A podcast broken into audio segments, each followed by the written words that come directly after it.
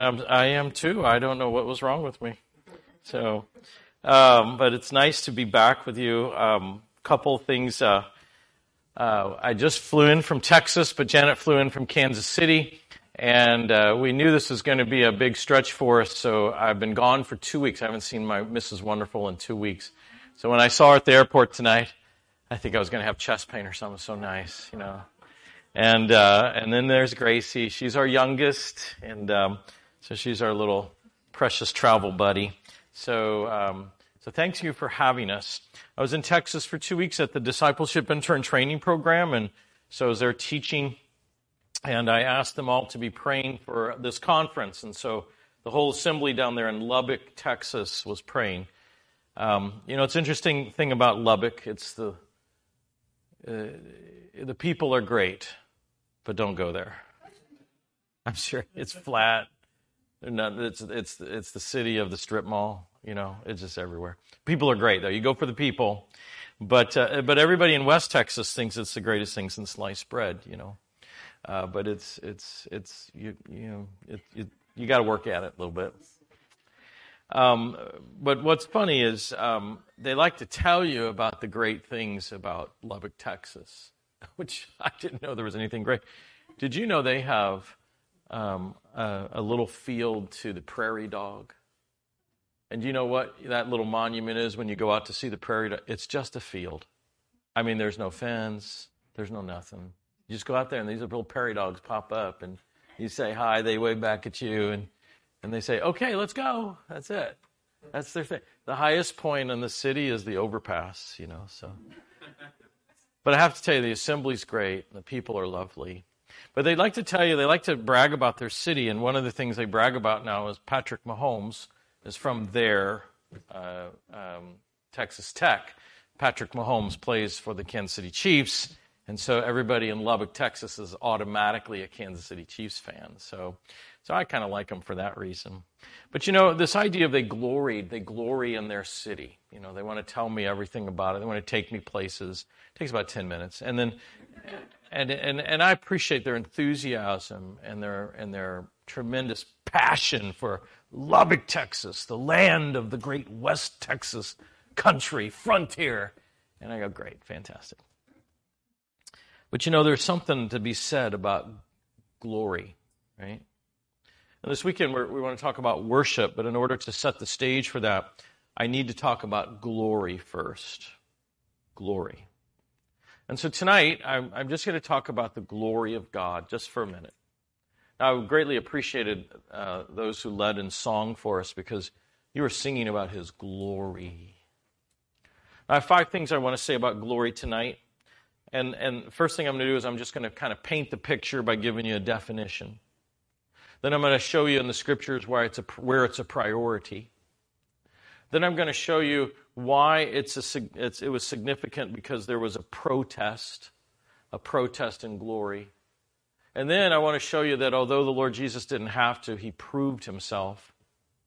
And then the, I want to end sometime before midnight on how personal it is.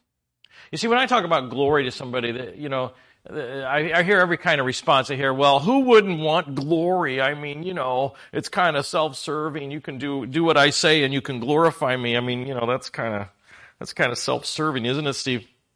And they infer that God has an ulterior motive about glory. And I'm here to tell you that that's actually a wrong idea. It's, it's dead wrong. And I'll show you from the Bible where it's dead wrong. I hear other people say, glory, that's fantastic. What is it?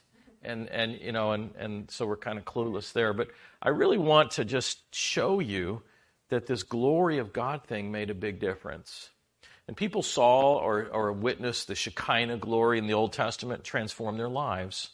Isaiah was in the temple with the glory of god. He came out a different man. And paul would say you know, the, the manifold wisdom of God that, that, is, that, that constructs and, and uh, displays the glory of God, who can understand that? And you get this sort of theme throughout the Word of God that the glory of God is a big deal. And it is. All right? So let's just start tonight. What, what, is, uh, what is the definition of glory? Kabod. Right? What does it mean? Well, it, it, it, it actually is in several places. And, and I don't, I, I won't turn to a lot of scriptures on this because I do have a lot of ground to cover. But um, one of the uh, places where you get a definition is Genesis 45, 13. Don't turn there. It's the idea of reputation and honor. Um, uh, there's an inference in there of it being of wealth, of great, of great notoriety, wealth and fame, wealth and fortune, wealth and, and, and sort of uh, um, exquisite wisdom, you know, just brilliance. And so there's this idea of glory that, that indicates that you're important. And because of those features about you, you therefore are given rule because people uh, acknowledge your tremendous insight and understanding and your fortune and your fame, and they want to come to you instead of fight you. They want to lay down their lives, and and this is this is exactly how it happened with David and Solomon. You know, that's that was their history, their legacy. So people would come and sometimes without a fight, and they would just give themselves over because you have so much glory. We can't, we can't uh, compete with that glory. We can't compete with your brilliance, your fame, O King Solomon. We're just going to surrender. So there's this idea of reputation and therefore sovereign rule. In the Old Testament, they use the word Shekinah glory. You know, the word Shekinah just means literally to dwell or abide. And what God was saying is, I will take my presence and I will abide with you. And it always seemed to show up in several different um, physical manifestations. Sometimes smoke, sometimes fire, sometimes just brightness. And so you get this sort of telescoping idea that the glory of God has behind it a whole series of, of characteristics of God that is, uh, that is a wealth and, and, and fame and fortune and strength and power and might and rule and kingdom. And, and, and then when you actually come into the throne room, it's so brilliant and bright and overwhelming with all the ornateness. There's only one thing you can do, and that's bow down and worship. So maybe that would help us set the stage tonight to understand a little bit about glory. Now, although that definition is kind of the Old Testament, um, in the New Testament, the basic word is doxa. You get like doxology, you know, and it and it it indicates a, a significant opinion it indicates a, a high estimate, a good opinion, um, and by inference, it, it means splendor. That I have that you I have such a high opinion of you because you have such splendor, such majesty. And when we get into Revelation, probably by tomorrow or Sunday, you'll see the splendor of the throne room. And suddenly we get this idea that that uh, in the New Testament, there's this overwhelming sense of honor. The God has um, has deserved he has deserved honor, esteem, uh, a sense of of holding one in a certain place, someone who is mighty, someone who is powerful. You just you just have this fear of God. Glory. Glory. You know, one of the things I'm afraid that's happened to the church today is that we have forgotten how glorious our God is. You see, when we remember that our God is majestic and holy and righteous and, and high and lifted up, we think differently, don't we? We don't think that it, we should be bickering with one another because there's someone of greater uh, stature and might and power in, uh, we're in his presence and we shouldn't be cutting up like that we, we begin to think differently as if, as if we'll prioritize our, our lives with a different sense of order. You know, when we think of the glory of God, it has a way of, of, of rubbing off on you. Do you remember that guy? What was his name? Moses, yeah. He would go up to the mountain and he would come down and his face was kind of bright. And everyone would go, Oh, where did you go? And the whole point was that he was in the presence of God and the brilliance of God had an effect like, I don't know what you call it, like, like divine suntan. I don't know. And, and, and he would come down and his face would just shine. And he actually had to veil it, cover it if people were freaking out. We see, the glory of God has a transforming effect upon you. And one of the things I think the bride of Christ is suffering from is that we have actually failed to appreciate that our God is really glorious. Do you ever want to be on the championship team? I always do. Whenever they pick teams, I'm going, don't pick me, don't pick me, because I think they're going to win.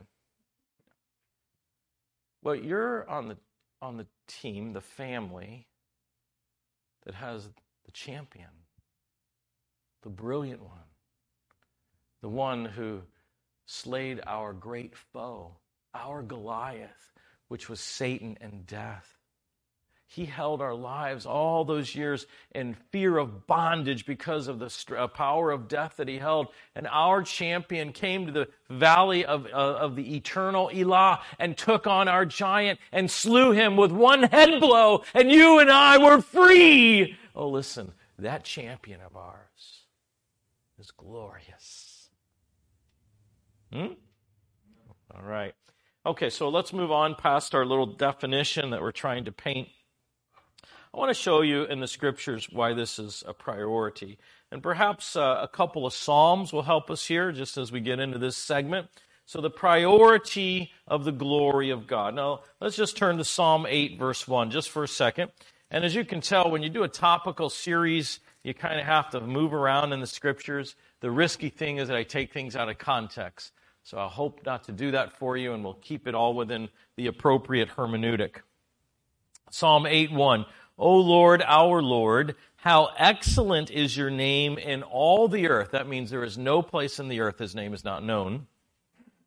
Who have set, who have set your glory above the heavens. Do you see that? You get this idea. His name is known everywhere. That's what it says, known in all the earth. So his reputation is there. And then when you want to actually put a, a, um, a kind of a measure, a yardstick to his glory, you have to use the heavens.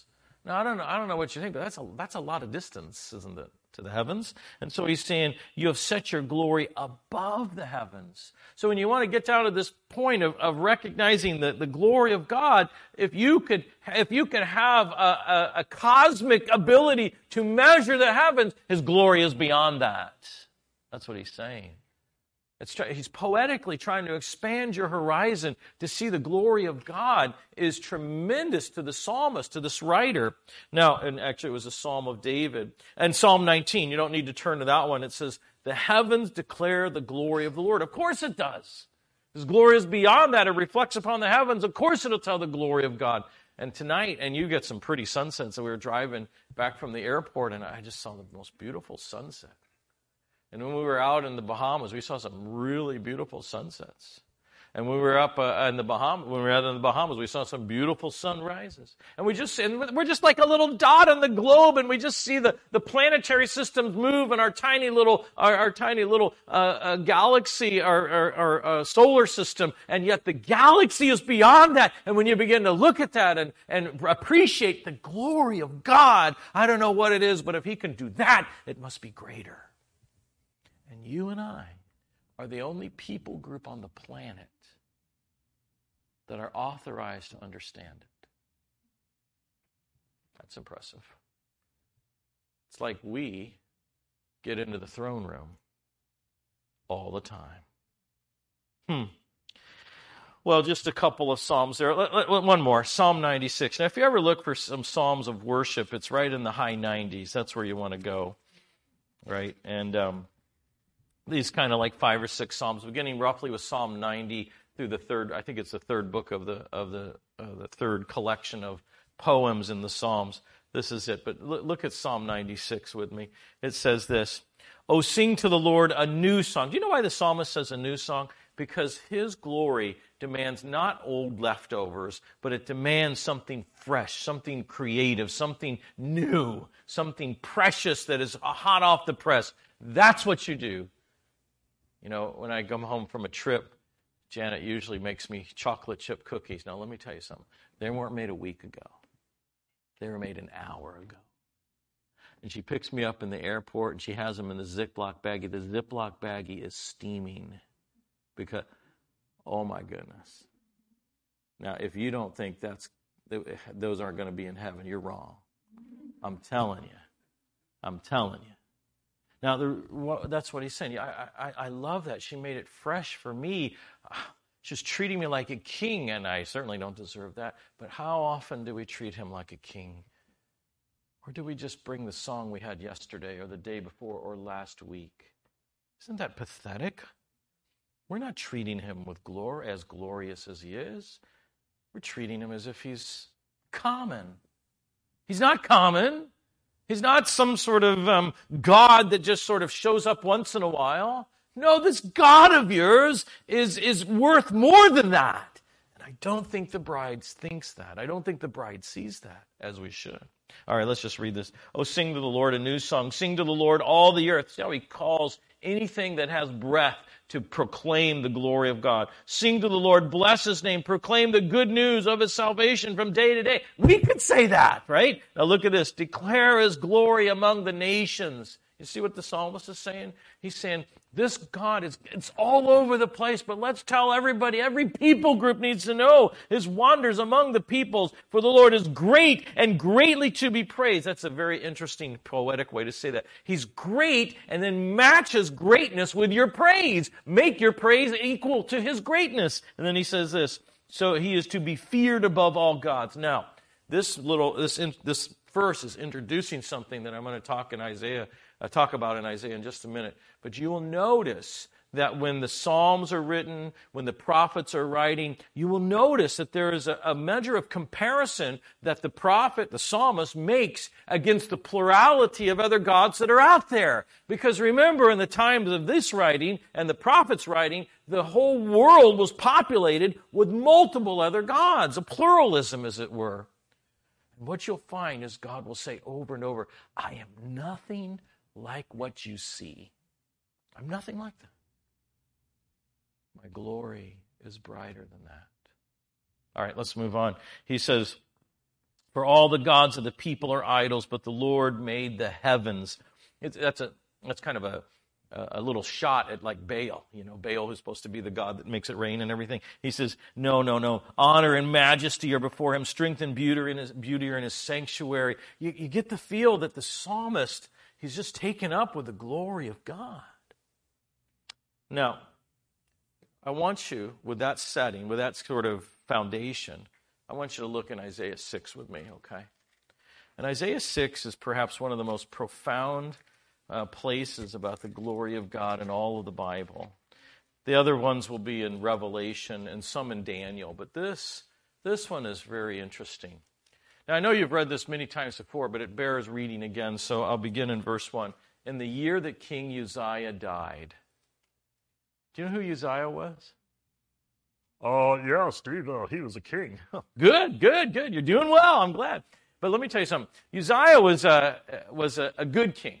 And he went around and he fortified the city and he, and he helped uh, all the, all the um, uh, city have uh, increased taxes and they, they, was able to, to provide for people and their needs. He, he uh, uh, brought back good judicial process and he was really a good king. It's one of the few good kings of the, of the southern regime. And yet Uzziah did something that was challenging to the glory of God. Not that God was challenged, but Uzziah challenged his glory. Now, I need you to think with me for a minute. So, this is in the days when Solomon's temple was built. So, it's a really beautiful structure. And if we can imagine this room uh, as, as Solomon's temple, the first thing you notice is it's gold is everywhere. Not wood, not drywall, not paint, but just gold. It was on the wall, gold. You walked in, it'd be kind of bright, wouldn't it?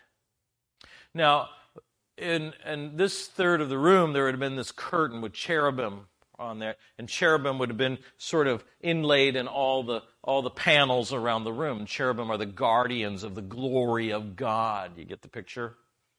Glory of God. Now, King Uzziah goes in one day. Because of all that he did and, and some of the th- some of the battles that he won, he decided that he should burn incense before God. Now, of all the things that you can do as a priest the one thing that only the priests were, were only the priest could do was burn incense. In fact, it says in the Torah uh, that if anybody else tries to burn incense, you stand against them. You put up the block, right? King Uzziah was making a statement by trying to burn incense. So when he was making a statement, he's saying, I want the glory of the priesthood. Now, the story is very telling because when he walked in there, he had the incense. Now, the incense had, you know, was a mixture, very pure mixture of equal quantities of various um, uh, spices and, and aroma, aromatic uh, particles, powders. And then you had to have the heating element right under it that came from the burnt altar or the bronze altar. And there's a lot of picturesque things in there, but there's a certain protocol you had to follow. It had to be the right way, the right fire, the right person. And Uzziah was the wrong person. And he came in, and, and the priest of that day cut up, and, and with all the other priests, they almost like put this block to him. You know, imagine it, putting the block up. And they said, King, you ought not to do this. Instead, the king didn't back down. You know what he did instead? He got madder. And he was, he was really about to blow a fuse, you know. And about the time on that, he's about to blow a fuse, leprosy begins to break out. Now, where do you think the leprosy began to break out. Now, leprosy was a skin disease. Actually, it wasn't just a skin disease. If it was the same disease as we had today as back then, it usually manifested as a skin disease, but it affected your joints, affected your digits. You would lose digits, lose feet, and, uh, and, and it would cause your face uh, to, to get. That's how you like this. Yeah. At least that's what you'd see today by the organism uh, uh, uh intracellular uh, leprosi. And so um, this particular disease usually is more of a chronic disease. It doesn't spread in, in, in millimeters at a time, it, it, it's, it's slow growing. But within minutes, they saw leprosy on this man. So maybe his face was getting contorted. Maybe the creeping deadness of the skin was coming across his forehead. And I can just see these prophets, uh, these priests. They're going, oh, King, you gotta leave now. Because what he was doing was he was showing pride and arrogance in the throne of God. And pride and arrogance was thrown in the throne of God at a previous time. And that person was cast out of heaven. See the, see the similarities?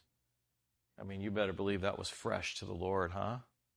So he got, they had to usher him out. And you know what he did? He, in, he died alone spent the rest of his days isolated. Boy, that tells you something, doesn't it? You see, Christian, the pride of your life will only do one thing it'll be a great offense to God, and you'll most likely die alone. Pride is a killer. It is the great disease, it's the great cancer of all spiritual maladies. Pride is, is such an offensive thing to God. Human pride, it begins to assault the glory of God. Now, when, uh, when uh, Isaiah writes this, that's fresh in his mind. That's why he mentions it in the day in that year that King Uzziah died. I think he would remember everything that happened with Uzziah. Isaiah was part of his regime or part of his, his tenure. And I saw the Lord sitting on the throne high and lifted up, and the train of the robe filled the temple. Now you understand what that means, right? So you have this big robe, and the very end of it is actually filling the temple. How big was the throne? How big was the room? Well, it depends because it says in Isaiah 66 that heaven is my throne and earth is my footstool. I use celestial bodies like my, they're my living room furniture where I would actually conduct business. So that throne has probably just got, or that temple just probably has a small portion of the robes, the fringes of God's robe. Now, now here is here's uh, Isaiah there, and he is totally overwhelmed. Totally overwhelmed. And he, st- and he heard these seraphim, and they're, they're making noise, and, and they're saying, Holy, holy, holy, almost as if they're saying it to each other. And the seraphim themselves, they seemed outstandingly brilliant and, and unusual and frightening. They had six, uh, six wings, two pairs of, uh, three pairs of two, and one covered their feet, and one they flew, and, and one covered their face, as if to say, in the presence of God, we will be that creature that will cover our glory, so that the glory of God will be the only thing that's seen. And there's Isaiah, and he says, you know, why am I here? Because my king just just died, and, and I'm of the same substance of him. And he was absolutely petrified. Look at what was going on. The post, the posts of the doors were shaken by the voice of him who cried, and the house was filled with smoke. When it says smoke, that's that idea of the glory of God. That was the same thing that happened at Mount Sinai. And then it says this, Woe is me, for I'm undone because I'm a man of unclean lips, and I dwell in the midst of a people of unclean lips, meaning this, I shouldn't be here glory of God is overwhelming my soul. It casts a shadow upon me that exposes my deepest, darkest secrets of unholiness and unrighteousness. I should not be here. I am of the same substance, because he says, I am of a people of unclean lips. I am of the same substance as King Uzziah. I am the same substance as King Ahab. I am the same substance of all those kings, and I shouldn't be here. The glory of God is, is going to consume me. You hear it? You see that? It's a real priority. It's, it's, it's, it's, it, it, it isn't something that Isaiah asked, well, can I see your glory like Moses? excuse me, it's, it, was, it was just there. It just exists. It just is. And that's the whole point. The glory of God, it just is. He doesn't have to defend himself. He doesn't have to explain himself. He doesn't have to tell you that, well, the reason why my glory is so important is because, and map it out for us. It just is. It's who God is. And we don't get to dictate who God is. We don't get to tell God to knock it off. We recognize His superiorness and His majesty and His glory, and we worship that. But we got it all wrong today. We like to argue about everything, don't we? We like to say to God, why don't you prove it to me? I'll believe it if I see it. It's not new. It happened in the uh, New Testament and the Old Testament. But that's the wrong way. You see, I think we have just too much of an arrogant attitude against God and towards God. I think we're just sort of, sort of thinking that God is more like a peer, and we can kind of come and talk about it, and you have your opinion, and I have my opinion, and we kind of talk it out, and maybe we come to a conclusion, and you'll see that I'm partly right and you're partly right, and we'll have what we call compromise. And you know what that is? Stupid. That's so stupid. When you're dealing with a God who literally spoke your existence into being. You don't debate. You don't blame. You don't defer. You don't hide. You don't dodge. Just because of who he is, it demands a certain response from you. I think we've missed that. In our day, when we're trying not to make anybody feel bad, we should be feeling bad. Because we're in the presence of greatness, my friends. Greatness. And that greatness should have an effect that's profound upon us, that affects us not just now, but tomorrow morning, tomorrow evening, and all through our day tomorrow. That greatness of God is the kind of thing that should never, ever escape us, but I'm afraid it's escaping us too quickly. Oh no, glory of God. But there's a couple other facets to this glory. And I want to talk about the protest. The protest. Now, in order to get this um, in, in focus, turn to Isaiah 14.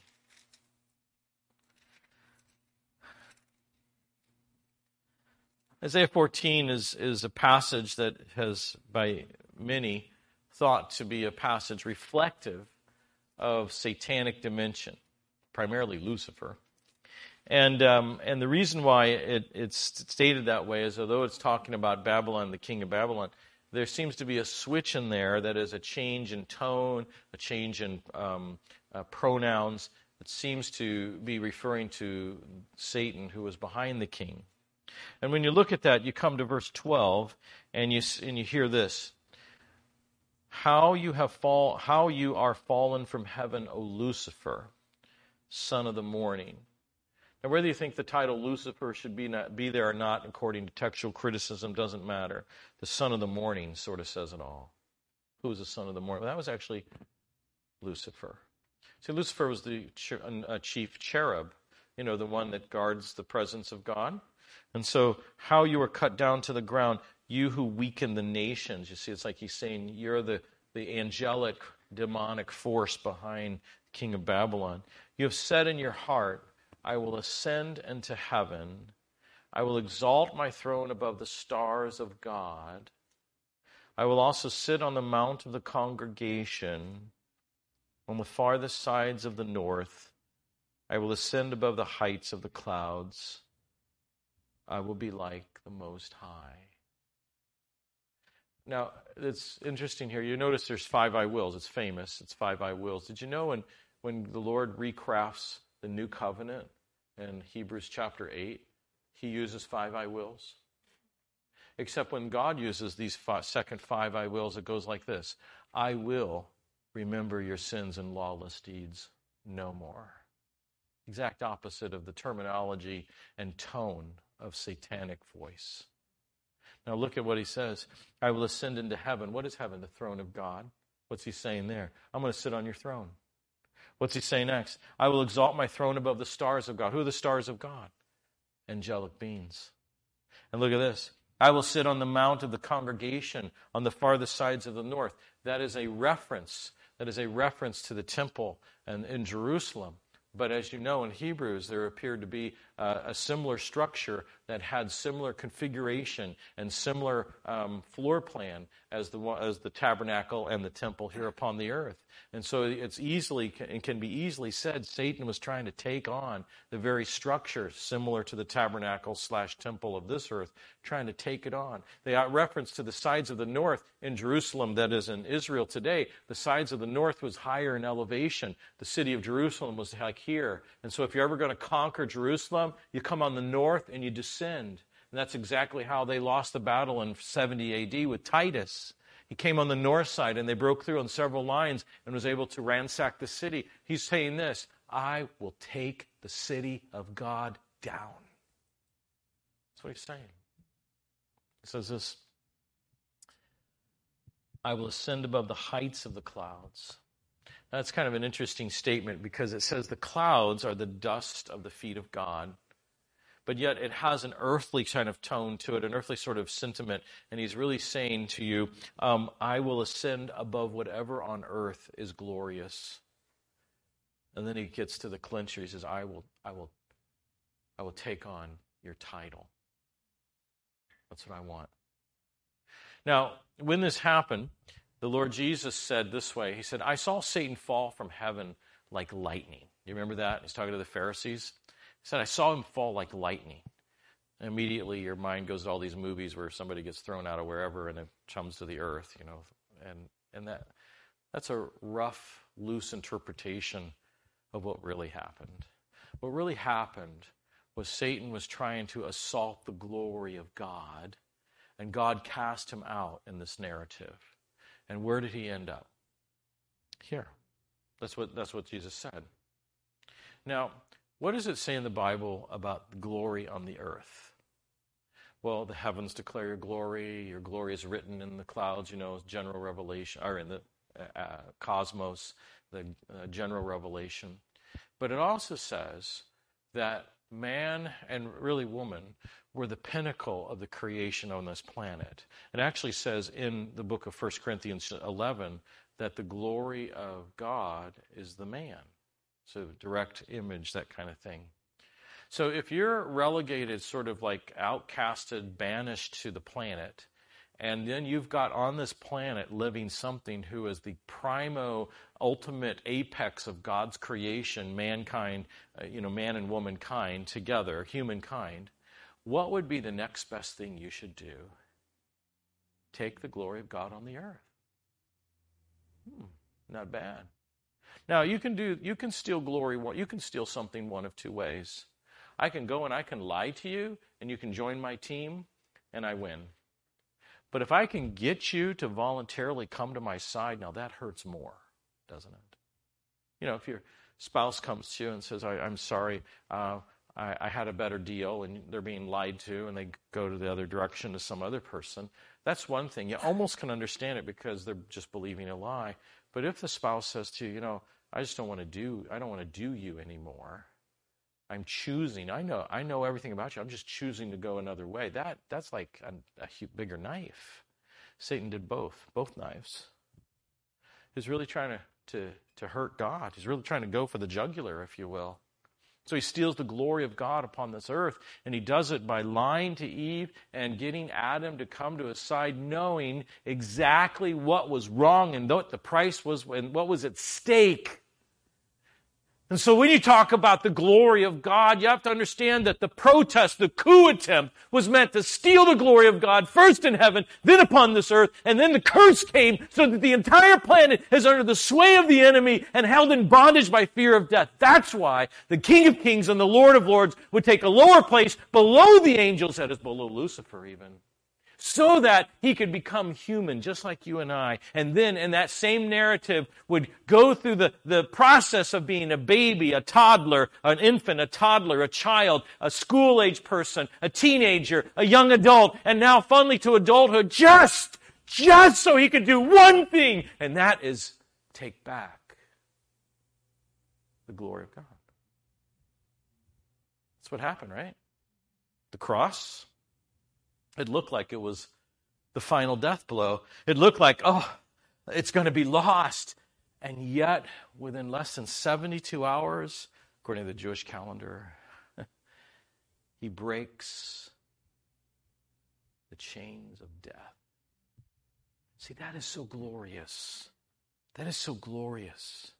So, the reason why God's glory is important is not only do we define it, not only do we see it as a priority, but now we see what Satan was up to and why God would institute this plan of salvation to reestablish his glory. Absolutely. Turn to Philippians with me. Just for a minute. So, we have this, this protest, but then we have how Christ, in, in conjunction with this coup attempt of, of Satan, how he proves himself. Now, listen, you don't have to prove yourself. The Lord is already glorious, the Lord is already who he is. But he then goes the extra mile and does the extra thing, just like he taught us in Matthew. And he goes to the depths of suffering so that he could legitimately, legally, integri- with integrity claim true glory. God actually put him in that place. The Father did. Look at what it says, chapter 2, verse beginning in verse 5. Let this mind be in you, which was also in Christ Jesus. And that's the first half of that Philippians message that he thought of you and I as more important than himself. He thought he, he, he did not have selfish ambition or empty conceit, but he looked at our interests more than his own. And with that attitude in mind, that humble attitude, he, he being in the form of God, the word form of God means whatever it is that consists of the definition of God, that's what he owned. And he was in that state before that statement was written, when that statement was written, and after that statement was written. He was eternal God. And he says this, uh, he said, who being in the form of God did not consider it robbery to be equal with God. You know what that means? See, Philippi was a, a, a city that saw the last battle of the uh, Roman Empire when uh, Mark Antony and, and, and Octavius were kind of duking it out. And the final battle of that, of that history was was fought in Philippi. And so the, the Philippians had this, this really resounding historical information about their city. And so they knew what it was like for emperors and, and coup attempts to occur in the kingdom. And they witnessed it. And here the Lord Jesus, he's St. Paul is saying Jesus is bigger and brighter than the Caesar. And he could do like whatever Mark Antony did and Octavius did, but he didn't. He did the exact opposite. He didn't seize the throne, nor did he defend the throne. He stepped down from the throne. And he took on the form. You see that form of a slave. I thought it should say form of a man, but it says form, it says form of a slave. Why? Because if you were retired military in Philippi, which it was, you would know exactly what it means to go from the highest to the lowest because you owned many a slave and you knew exactly what that would mean for that throwaway styrofoam life that you used all your years as a Roman general. And the Lord Jesus took that. Oh, this would mean so much. He didn't have to do this, but he did it anyway. And then being found in that, in that state of a bondservant, he then uh, could be seen as a man. You could see his, his, he wasn't an animal that was a slave. He wasn't a tool that was a slave. He was the son of God who became the form of a servant, a form of a slave. And then as a man, he would do what no man would ever do. Obey. He would obey. And he wouldn't just obey in the easy things, and he wouldn't just obey in the fun things. He'd obey in the worst things. And the worst thing was actually going to a cross. And oh, this cross, it was not an ordinary cross. It was a cross of shame, and it was a cross of, of, of cursing. The Jews would walk by, cursed of God. I don't know what he did. He must be cursed of God. The Romans would strip you bare. You would be without clothing on the cross because they're trying to shred every single piece of human dignity from your body and your soul. And that's what my Savior did. He was in that very position.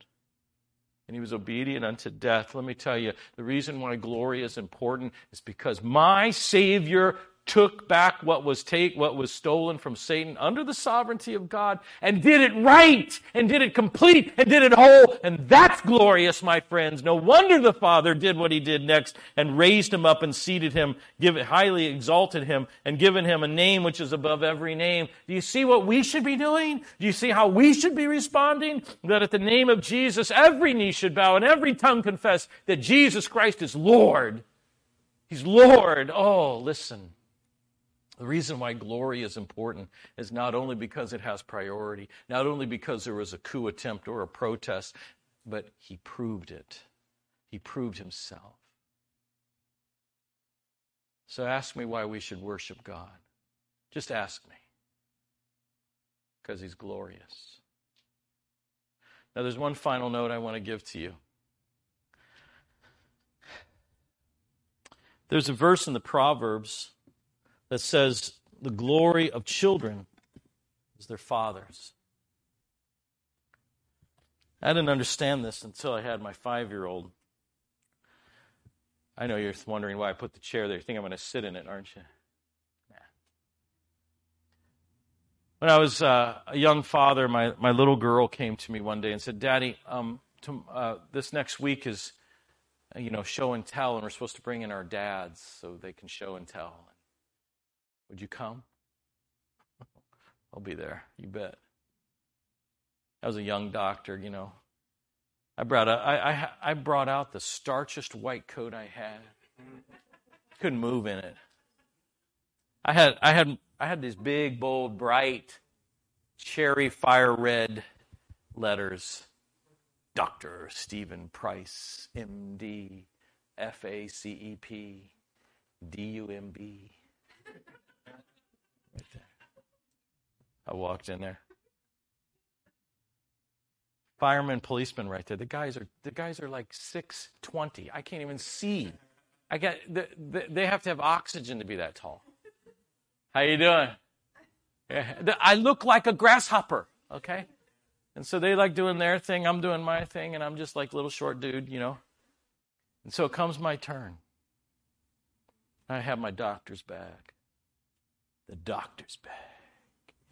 I take that baby out and I put it on the table. Boom, like that. And all those five year olds go, oh, oh. So I open that bag up. Light comes out, butterflies, flower petals. And I roll up my sleeve and I stick it in the bag like I'm reaching down to China. And I pull out, like, you know, stethoscopes that are six feet long and you know, hypodermic needles and casts, and it's and on all those kids, they are just, whoa, that's so, you know. Um, of course, I'm not loving it at all, and and I, I look up, and there's my daughter in the back, right in the back. She's on the chair, and she's going like this.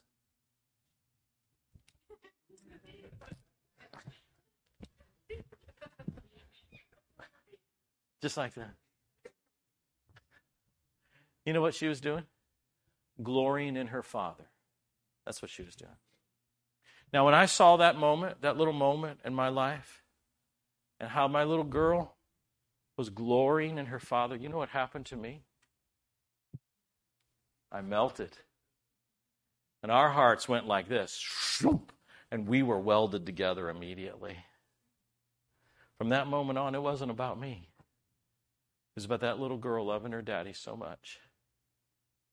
I loved her back. Do you know why the glory of God's important? It's personal. You see, when God has his rightful place in glory, receiving our appropriate worship, a unique thing happens between the worshiper and the one who is worshiped. Do you know what happens? Their hearts are weld together like never before. So, why do I want to talk about this thing called worship? Why do I even want to talk about the glory of God? I want you to have the highest elevated opinion of your God ever. I want you to know what was at stake. I want you to see that there was a there's a priority in the Word of God, and it's appropriate. And there's a protest that happened, and our Savior beat it.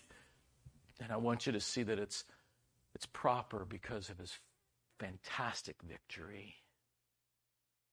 But I want you to know it's personal. It's personal. Hmm.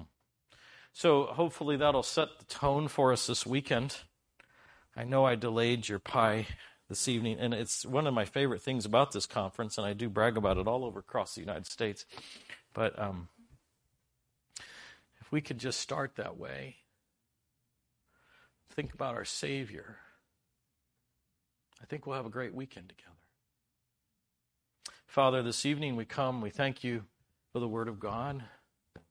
We thank you for the splendid Savior that He is. Father, we thank you that we know this man.